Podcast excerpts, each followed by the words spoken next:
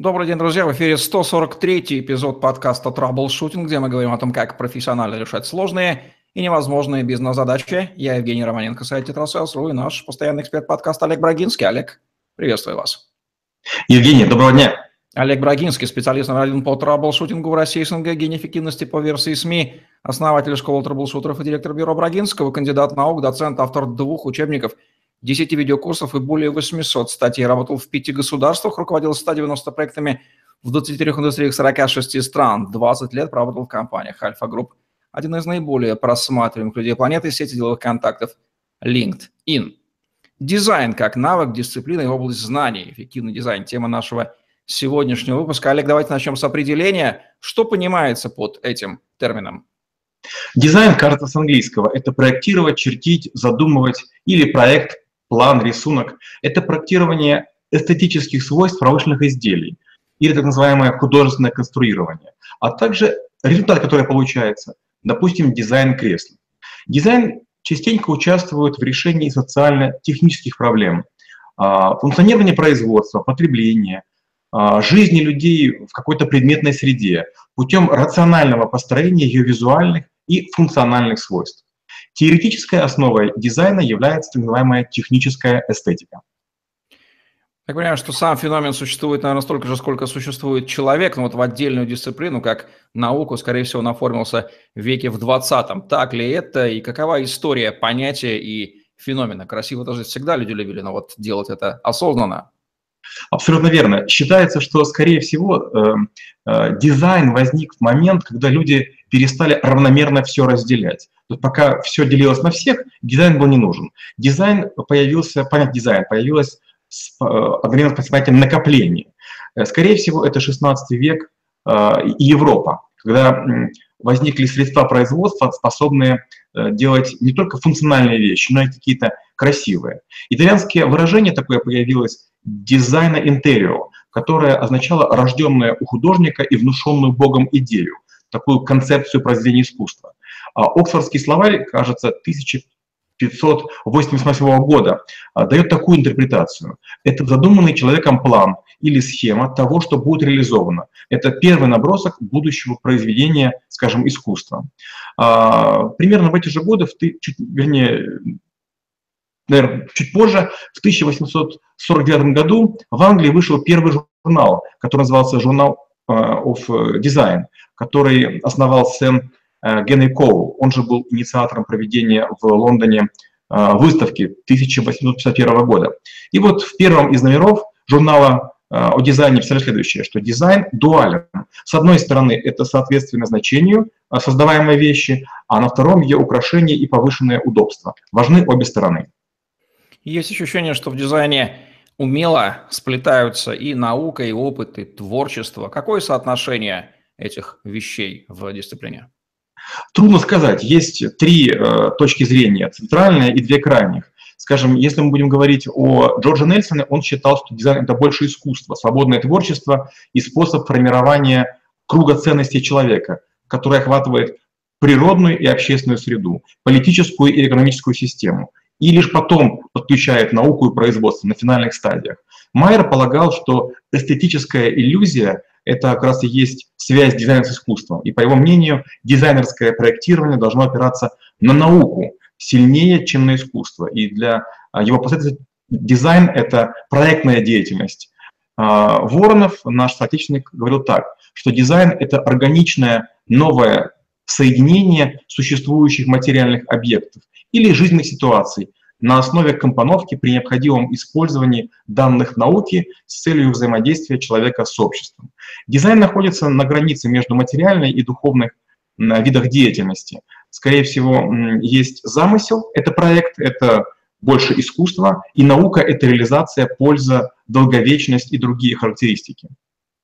Вот если пренебречь дизайном, есть понимание, что, скорее всего, функциональность не пострадает, но пострадает чувство эстетического наслаждения от пользования предметом. А в этом, с этой точки зрения, дизайн больше работает на приятность жизни, на маркетинг, или все-таки и функционал тоже как-то он затрагивает? А, я недавно рецензировал книгу, называется «Проектируя бизнес», и там рассказывается о компании Coca-Cola. Так вот, а, они говорят о том, что хороший дизайн – его не должно быть заметно. Вот, скажем, итальянский дизайн, он обычно вычурный. Когда мы берем барокко, это чересчур много пены и излишества. А вот хороший дизайн, когда вы пользуетесь, и настолько вам комфортно, что вы о нем не задумываетесь. То есть хороший дизайн обладает свойством умеренности. Какие типы или виды дизайна существуют? Есть промышленный дизайн, дизайн одежды, там чего угодно, архитектура. Вот что можно здесь выделить? А, считается, что дизайнов больше сотни, но я столько не знаю. Давайте попробуем. Анимационный, веб-дизайн, э, дизайн компьютерных игр, графический, дизайн городской среды или общественных пространств, интерьера, одежда, как вы сказали, дизайн церемоний, звуковой дизайн, информационный, книжный, ландшафтный, параметрический, полиграфический, промышленный, сетевой, футуристический, экодизайн, э, световой дизайн, э, аромадизайн. Ну, то есть я думаю, что бесконечное количество. Наверное, нет таких продуктов, э, созданных человеческим разумом, который, к которому не был бы применим дизайн. Куда ни кинь, везде он может оказаться востребованным. Так? Мне кажется, да. Есть такой термин. Красота – это высшая степень целесообразности в природе. Именно от это понятие определяет цвет, размер, форму и функциональную нагрузку многочисленных элементов окружающего мира. Мы можем делать функциональное, как вы говорили, но не эстетические вещи. И я помню, как впервые в Канаде увидел топор. У моих бабушки и дедушки был титан, мне нужно было дрова заготавливать. Я старался так, чтобы тайком от них побольше дров заготовить, чтобы их обрадовать. И вот как, зайдя в обычный совершенно супермаркет в Канаде, я увидел топор. Я к нему подошел, взял в руку, и вдруг я испытал шок эстетический. Вокруг была колбаса, сыр, прочие деликатесы, которых не было в Союзе. Но я замер у обычного топора. Он был настолько удобен, настолько правилен, я восхищен был до предела. Если можно было провести чемпионат, я его э, провел, провез бы. Но я вот с тех пор считаю, что дизайн нужен во всем. Какие законы или правила можно выделить в дизайне, чего бы он ни касался, некие универсальные принципы? Дизайнов, как мы говорили, большое количество и правил э, невероятно много. Я бы начал с э, правил, которые, как вы знаете, как, как, как я люблю, древними придуманы. Первое – это бритва Акамы. Не следует без необходимости множить сущее. То есть необходимо избегать сложностей в оформлении. Второй, закон Хика. Время принятия решений возрастает в связи с возникающим разнообразием, то есть не давайте слишком много вариантов дизайна. Третий, последовательность. А, Фибоначчи. Есть такая очередность цифр, где каждое очередное равно сумме двух предыдущих. Многие считают, что это важнейшая модель в математике и дизайне. Она применима, применима во многих архитектурных и музыкальных произведениях. Э, четвертое – это идея золотого сечения, скажем, это соотношение сторон кирпича и многих других, например, в нашей жизни, календари, открытки, почтовые марки и так далее. Пятое – это возможность ошибки. Дизайн ошибки состоит в том, чтобы попытаться сделать так, чтобы человек не мог взять не той стороной и не ту сторону как бы включить это из серии «Защита от дурака». И рядышком здесь же ходит закон Мерфи. Все, что может быть использовано неправильно, будет использовано неправильно. Да, очень универсальная и практически ценная область знаний деятельности, куда ни кинь, везде можно с ней соприкоснуться в жизни. Какие главные ошибки можно выделить в дизайне, опять же, чего бы он не касался? Первое, наверное, это чрезмерное обилие деталей, подробностей, вторичных аксессуаров, рюшечек. Второе – это недоступное для использования размещение элементов управления.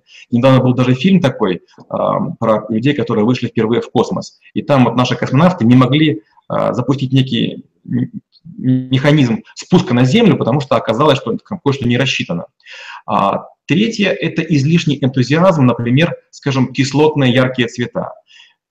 Четвертое – это чересчур смелый микс несочетаемого. И пятое – неправильная организация поверхности и пространства. Дизайнер, человек, который, собственно, и производит на свет Божий этот дизайн. Кто это? Каковы его главные качества и квалификация?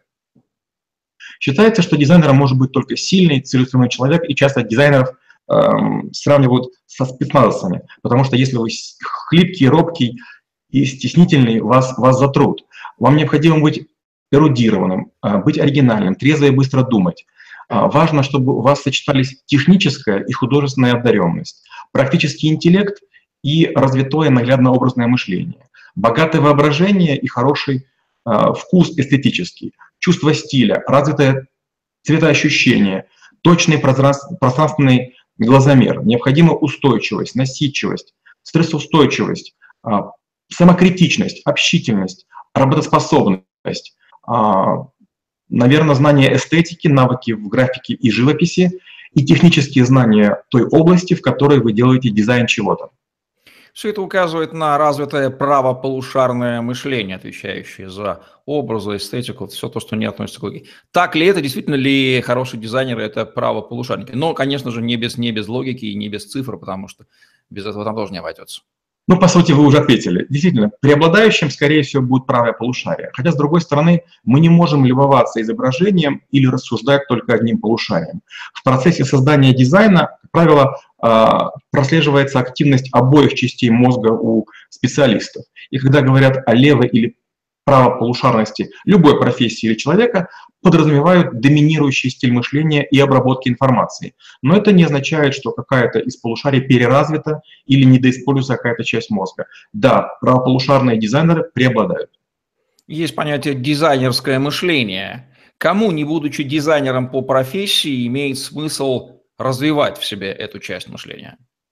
Ну вот буквально даже недавно я, к сожалению, был э, жутко огорчен. Мне было неприятно узнать, что оказывается от способа сервировки и подачи блюд зависит чек ресторана, посещаемость заведения, размер чаевых. Мы это проверили математически. И как функционалу мне казалось, что гораздо важнее первостепенные, первосортные ингредиенты и великолепное исполнение. Но оказалось, что дизайн блюд и интерьера крайне важен для людей. Одежду часто покупают тоже не потому, что она какая-то функциональная, теплая или спортивная, а потому что понравилось. То есть не скидка, не сезон сработала, а вот эм, мгновенный импульс. Гаджеты часто покупают из-за тактильных ощущений, хотя я, как например, выбираю и по процессору, и по памяти. Окрас грузовых автомобилей, вид спортивных каров, сочетание э, косметики и пищевых э, продуктов тоже разрабатывается с участием дизайнера. Э, программы, компьютерные игры, сайты тоже требуют дизайна. Какие дисциплины должен изучать и знать дизайнер, дабы быть успешным в своей профессии? Было время, я кое-чем учился в Сорбоне, в частности, комплименту, и дизайнеры там учили историю искусств, это великолепный предмет, я пару раз на нем был, невероятно интересная штука. Второе – это академический и технический рисунок, это сложно. Цветоведение и колористика, еще более сложно. Основы композиции, крайне интересно. Техники фотосъемки, безумно практично. Пластичное моделирование, упаковки, визуальный дизайн и так далее. И рекламные технологии. Ну, еще, наверное, много чего, но это вот те вещи, которые на вскидку. Где именно обучаться дизайну? Учат ли этому в университетах? Вот тут, наверное, я скажу, наверное, не самые топовые вузы, а те, где я видел дизайнеров. Я их видел в Высшей школе экономики, в Московском э, Гостехуниверситете имени Бауна, в Российском экономическом университете имени Плеханова, в МИФИ и в Московском гуманитарном университете. В Санкт-Петербурге есть вуз под названием Университет технологии и дизайна. Это Дизайн, Дань, точно. Дань моде или тоже его можно рекомендовать? Вы знаете, я туда не выступал, не знаю, но точно помню, что есть, точно, да. Есть ли в мировом дизайне такое понятие, как школы, может быть? Если да, то какие из них самые известные? Я глубоко разбираюсь в школах по MBA, в школах по дизайну, наверное, буду чуть слабее, но все-таки попробую. В Великобритании я выявил две школы – Royal College of Art и Central Saint Martins. В США тоже, наверное, две школы. Это Rhode Island School of Design и Parsons The New School of Design. В Италии, наверное, будет Политехника де Милана и Полимода. В Бельгии Royal Academy of Final Art of Antwerp. И в Японии банка Гакуэн, по-моему, называется. И здесь мы плавно подходим к особенностям национального дизайна. Правильно ли считать Италию лидером мирового дизайна, или это, опять же, некий штамп, и каковы особенности дизайна в разных странах и континентах? У меня была такая история, как-то я в Риме был, проводил мини-MBA, и меня повели в галерею Доброгазо. И я был шокирован. 23-летний скульптор из белого мрамора делал такие сплетения мужчин и женщин, которые прям казались живыми. И я с тех пор верю вот как раз тот тезис, о котором вы говорите, что Италия лидер. Вообще же к этническим стилям дизайна можно отнести русский народный или американский стили. Они отличаются практичностью и особой функциональностью. Скандинавский стиль, не зря вот такие и похожие с ними, он лаконичен, и поэтому его любят оформители и интерьерщики. Японцы – минималисты. Французы, особенно Прованс, удерживают лидирующие позиции долгие годы. Израильтяне вступают с азиатами в гонку за технологичность или за хай-тек, причем учитывают дешевизну. Итальянский дизайн, каких бы ни коснулся технологий, вызывает всегда фурор. Все говорят даже так «Italian touch». Определение итальянский ассоциируется с изысканностью, стилем и качеством. В Италии, наверное, раньше других поняли важную роль красивых вещей. И творцы там получили полную свободу для воплощения идей в жизнь. Там не было ограничений мусульманства, там не было э, грустных вещей католицизма или православия. Они творили, расписывали свои капеллы как хотели. Итальянский дизайн комбинирует личностный подход, традиции, фантазию и эпатаж. Это провокация, чувственность, смелость и буйство красок. Итальянские дизайнеры не боятся использовать необычные решения или нестандартные материалы. Они реже других используют шаблоны. Поэтому они характерны открытостью, яркостью эмоций и чувственностью исполнения. Так получилось, что, наверное, самые известные дизайнеры – это дизайнеры одежных брендов, по крайней мере, для обывателя. Но вот какие дизайнеры, может быть, из других а, областей, не так распиарены, но тоже являются известными в своих индустриях, там, в промышленном дизайне где-нибудь, в архитектуре, в нынешнее Спасибо. время? Вот если бы не, не, не сделали дополнение, я бы сказал Versace, Donatello, Коко Шанель, но спасибо за вопрос, он более интересен, потому что вы правы, одежный дизайнер знают многие. Если мы говорим про дизайнеров, э, архитекторов и промышленных, я назову такие пять, пять имен. Первый – это Ле Корбюзье. Это французский архитектор швейцарского происхождения. Он художник, дизайнер, теоретик архитектуры. Он первым стал использовать э, бетон для каркаса э, зданий и сооружений. Он ввел крыши террасы и большие плоскости остекления фасадов. На втором месте я поставил бы Исаму Нагучи. Это американский дизайнер с японскими корнями. Он славился ландшафтной архитектурой и занимался авангардизмом а, с элементами восток, восточного стиля. Это на третьем месте, наверное, будет Филипп Старк. Это единственный дизайнер, который стал поп-звездой планетарного масштаба с цитатами на футболках, грандиозными фотосессиями и портретами, которые прямо импритят на мебель. На месте четвертом я поставил бы Джо Коломбо. Это человек, который, про которого говорят, что он придумал мебель заново. И на пятом месте Карим Рашид. Это известный промышленный дизайнер, который запустил э, в жизнь более двух с половиной тысяч разработок. Это проекты дизайна мебели, посуды, модных аксессуаров, э, упаковки, фурнитуры, приборов осветительных. Э, на его счету интерьеры, инсталляции и большие проекты архитектурные. Если возникла необходимость воспользоваться услугами дизайнера, в нашем распоряжении либо штатные дизайнеры, либо дизайн-агентство. В чем будет разница между этими двумя способами? Я бы сказал, что, наверное, нужно использовать и одних, и вторых. Штатный дизайнер хорош для быстрых задач. Он вряд ли будет чересчур оригинальным, новаторским или креативным. Иначе бы вас давно уже ушел и зарабатывал больше на стороне. Но с другой стороны, ему не нужно концепцию объяснять. И поработав с вами некоторое время, он будет создавать крепкие варианты среднего э, дизайна. Когда вам нужен креатив, свежесть и фонтанирование идей, лучше проводить тендер. Я так делаю регулярно. Причем бывает так, что я у одного агентства покупаю идею, у другого графического, графические образы, а у третьих я покупаю реализацию. Опять же, дизайн-агентство, оно может быть как специализированным только на дизайне, так и, как это принято, частью некого а, более полного рекламного агентства общего цикла. В каком случае нужно иметь дело с каким? Помните, были такие приборы, назывались видеодвойки. Это телевизор со встроенным видеомагнитофоном. И вот когда выходит из строя один элемент, то второй тут же становится менее нужным. Дизайн-агентства могут зарождаться в недрах рекламных или быть частью известнейших агентств и пользоваться их репутацией. Но я предпочел бы работать со специализированной командой, там будет меньше проволочек бюрократических, прямое отношение с клиентами, проще корпоративная культура, выше скорость, старательность, ответственность за результат, ну и гордость за удачные проекты. Из чего складывается стоимость дизайна и бывает ли хороший и недорогой дизайн. И сколько, кстати, приходится переплачивать за громкое имя дизайнера или агентства?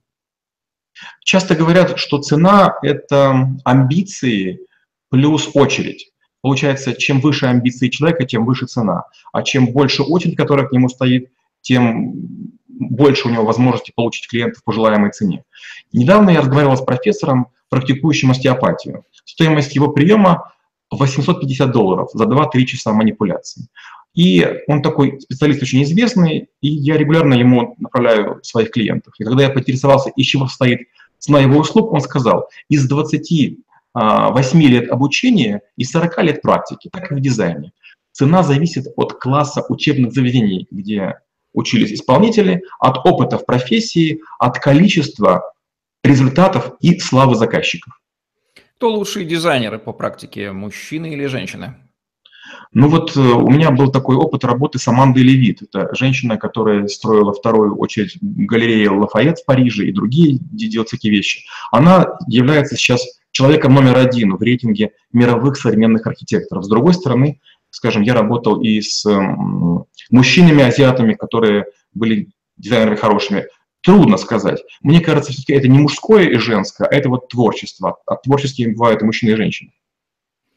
Какие рекомендации по использованию, эффективному использованию дизайна, где бы это не пригодилось нам в бизнесе и жизни, даст Олег Брагинский? Первое – это серьезно относитесь к цветам и учитывайте освещение. Второе – следите за единством стиля, не увлекайтесь цыганщиной и антиквариатом. Третье – не пересердствуйте с рюшечками и с мелочами. Четвертое – помните о пользователях и их удобстве. И пятое учитывайте ошибки конкурентов. Не хвалите свои изделия и свои решения, а тщательно чужие исследуйте.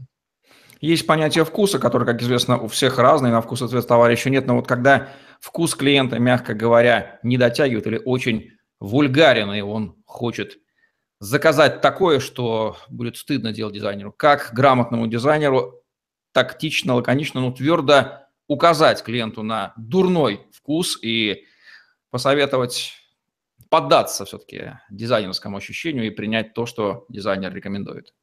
В таких случаях рассказываю притчу. А, здание гостиницы «Фосизм» в Москве, недалеко от Кремля, а, оно необычное, и большинство людей, которые на него смотрят, ничего не замечают. И я рассказываю им историю. Говорят, что Сталину принесли по поводу этого здания два разных чертежа. И Сталин, обладая памятью великолепной, впервые совершил ошибку. Он на обоих поставил синий плюсик, то есть в жизнь. Архитекторы посовещались и решили сделать так. Одна часть фасада по одному чертежу, вторая по другому. И когда я это рассказываю, все тут замечают, а точно, тут же нет единства.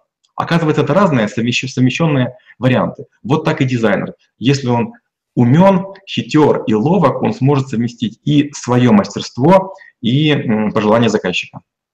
Ну что же, отношения между дизайнером и заказчиком – это отдельная тема, которая сопряжена с разными перипетиями, но думаю, здесь все индивидуально, они между собой договорятся. Хотя, наверное, в каком-то случае не стоит работать с тем или иным заказчиком, если его твердолобость, даже компенсируемая деньгами, все-таки испортит, конечно, результат, а дизайнер не может себе этого позволить, верно? Я, я чувствую, как вас говорит опыт. Ну что же, что нужно добавить, Олег, под финал к а, нашей теме? Часто, когда мы говорим о том, насколько конкурентны наши товары, услуги, тексты, сайты или любые произведения, которые мы создаем, мы говорим только о функционале. Что оно легче или экономичнее, мы совершенно забываем о дизайне. Вот помните наши магнитофоны, наши телевизоры, а рядышком японские? Насколько японские выигрывают? Дизайн — это неотъемлемая часть удовольствия от пользования функциональной вещью. Думайте и помните о дизайне. Потому что красиво жить не запретишь, и эстетика в жизни тоже на каком-то этапе становится главной. Хотя есть, конечно, люди, которым им на нее наплевать, но в целом население Земли, видимо, больше доверяет красивым, эргономичным, функциональным, эстетичным вещам. Все-таки радовать глаз тоже нужно. Поэтому и дисциплина. Вот такие вот соображения в области эффективного дизайна от Олега Брагинского в подкасте Troubleshooting, где мы говорим о том, как профессионально решать сложные и невозможные бизнес-задачи. Ставьте лайк, подписывайтесь на YouTube-канал, загляните в другие выпуски подкаста Troubleshooting. И помните, что если вы смотрите это видео, то их записано гораздо больше. Свяжитесь со мной и Олегом и получите ваши персональные ссылки на просмотр роликов, которые до вас еще никто не видел. Красивой вам жизни функциональных предметов. Теперь вы знаете, как работать с этой тонкой, в то же время подающейся рациональному осмыслению, хотя бы на уровне подкаста, дисциплиной под названием дизайн. Удачи вам, всем пока. Спасибо и до встречи через неделю.